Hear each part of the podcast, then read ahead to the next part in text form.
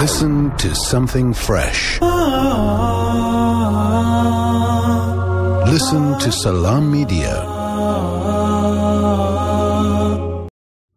Welcome back to the second hour of the special focus with myself, Zahid Jadwat. Coming up in this hour is the weekly documentary feature that we air around 9.30.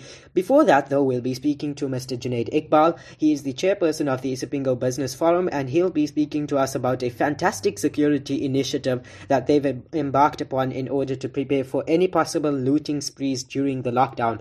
Before that, though, let's now speak to Kim Heller. She's an, in, an independent political commentator commentator and she's written an article in which she says that the time to deal with South Africa's inequality crisis has arrived. Remember that you can send your comments via WhatsApp to 061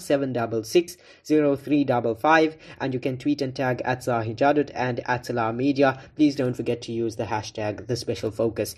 Now, as the effect of the lockdown, which has been implemented as a measure to curb the spread of the coronavirus COVID 19, begins to set in, issues such as inequality and poverty to massive extents have been exposed. We are joined on the line now by Ms. Kim Heller.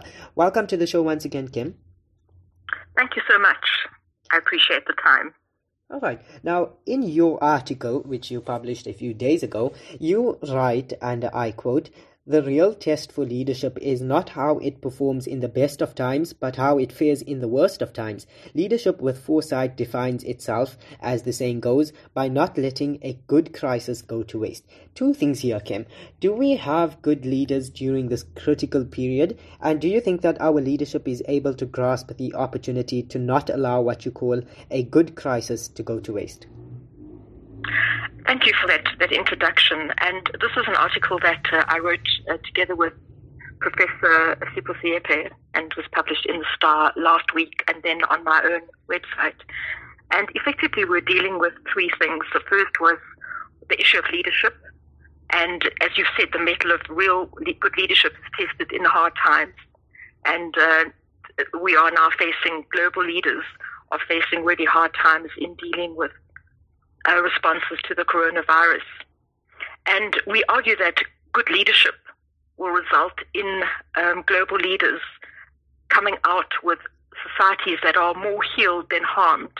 And that might sound contradictory, but it's not the case in South Africa because the coronavirus didn't introduce a crisis into South Africa. In fact, it, all it did is it introduced a crisis upon a crisis within South Africa because South Africa has been ill and in a weakened and terrible state um, under the pandemic of inequality and structural poverty for for so long, for as long as we had colonialism and apartheid in this country, and we've never recovered from those social ills.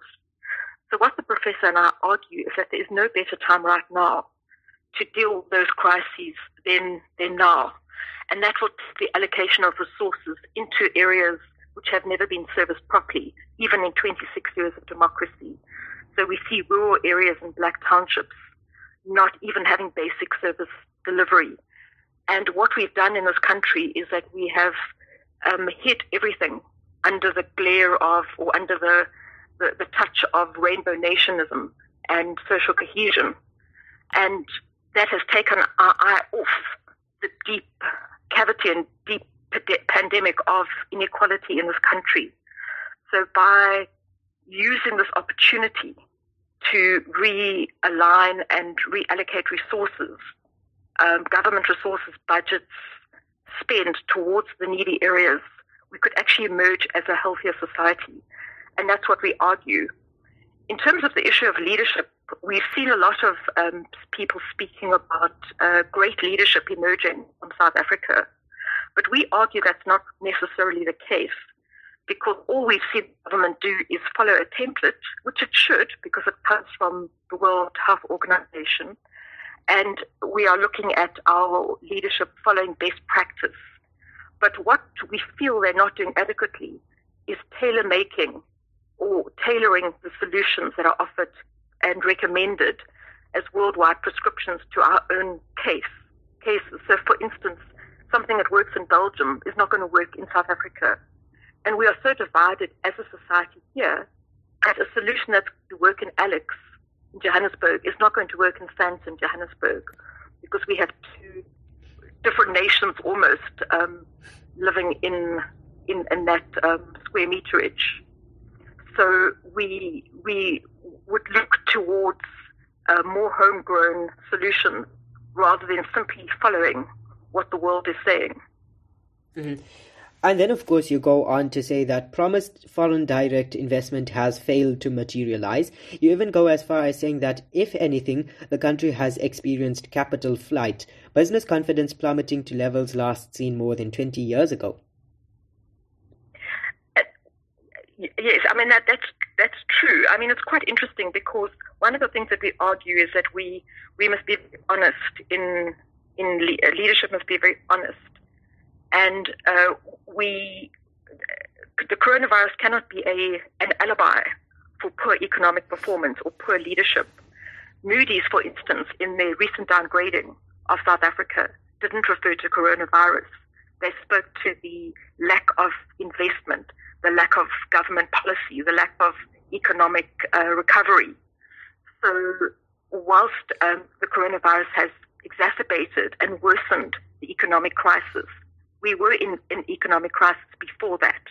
And it's not the time now to hide away from such.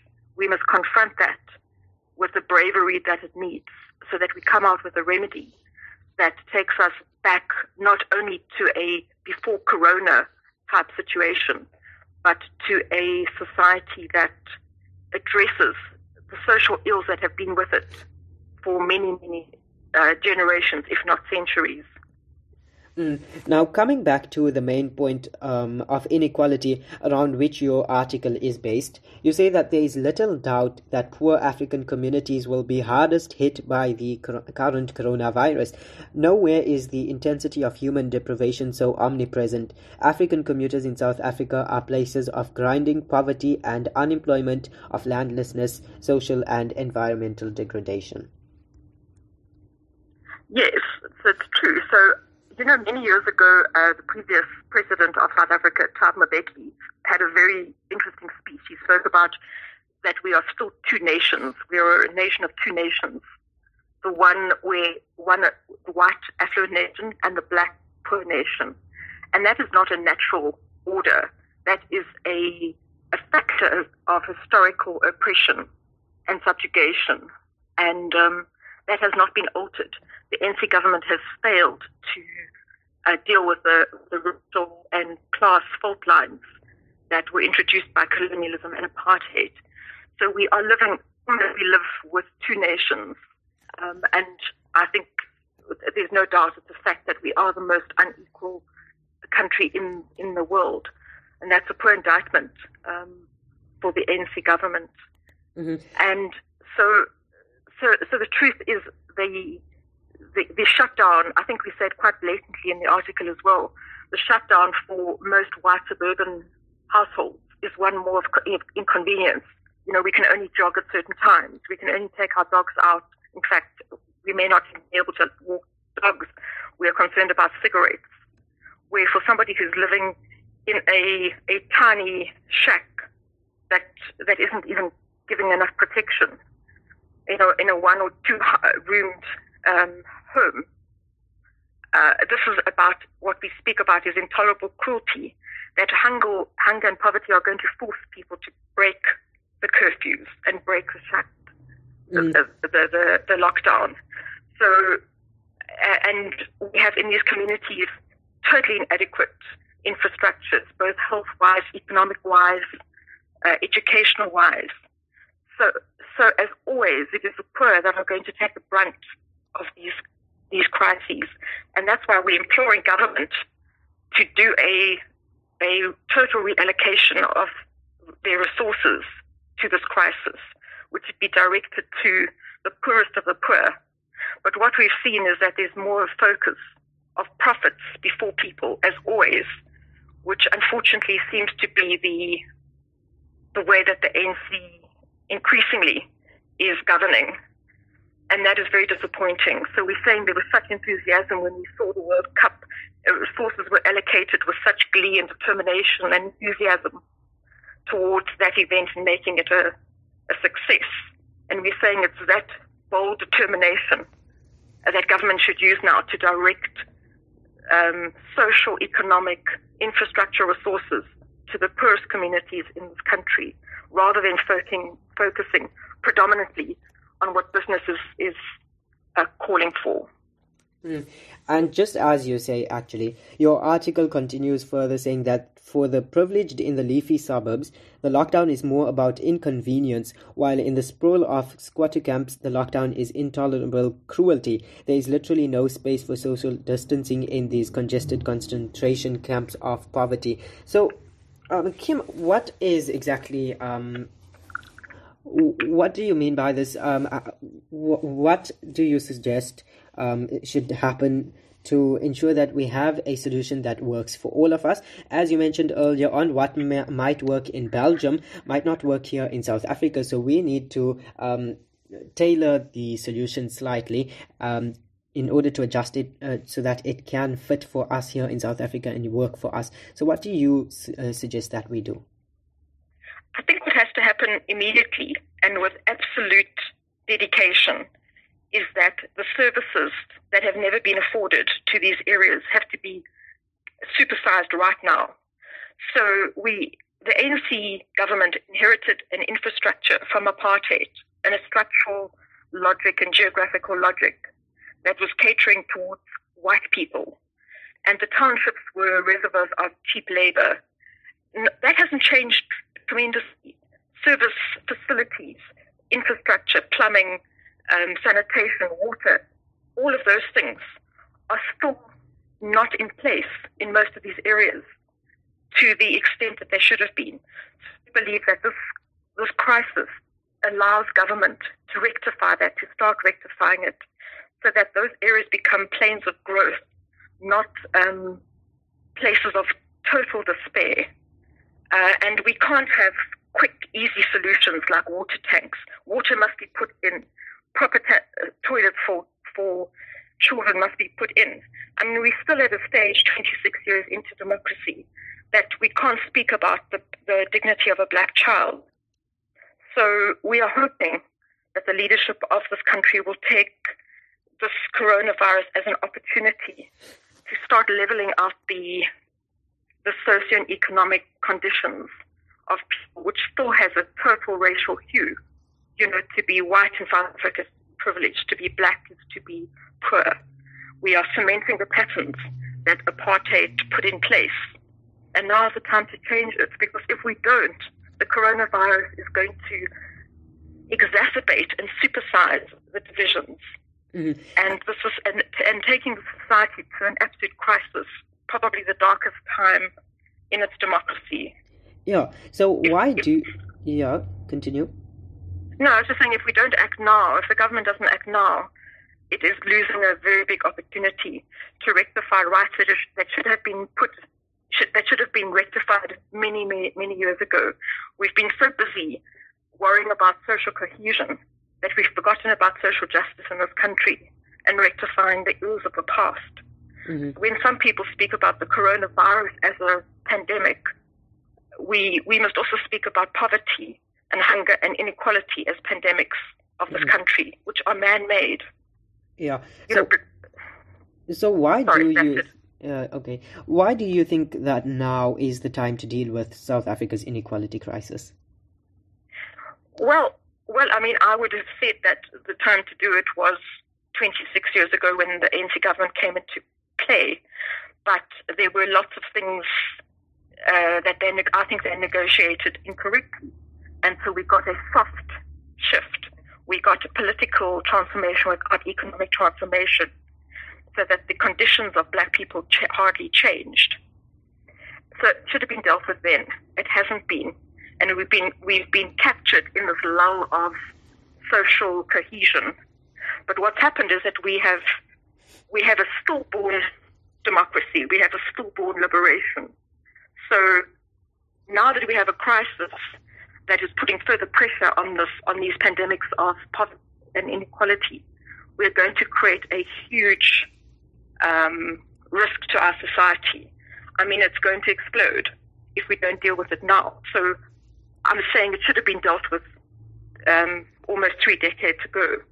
And if we don't deal with it now, then we must take responsibility for that because we are turning once again a blind eye to the, the real ills in our society, which mm-hmm. transcend well beyond the coronavirus. All right. And one final question on which we'll wrap up, in fact. So, on Monday, we celebrated Freedom Day here in South Africa. Do you think that apartheid may still be blamed for the issues we face, uh, face today? The very same issues which you highlight, such as poverty and inequality? You know, I, mean, that's a very difficult question, and you possibly need a, a, a totally different show on it, but I'll try and answer it as best as I can.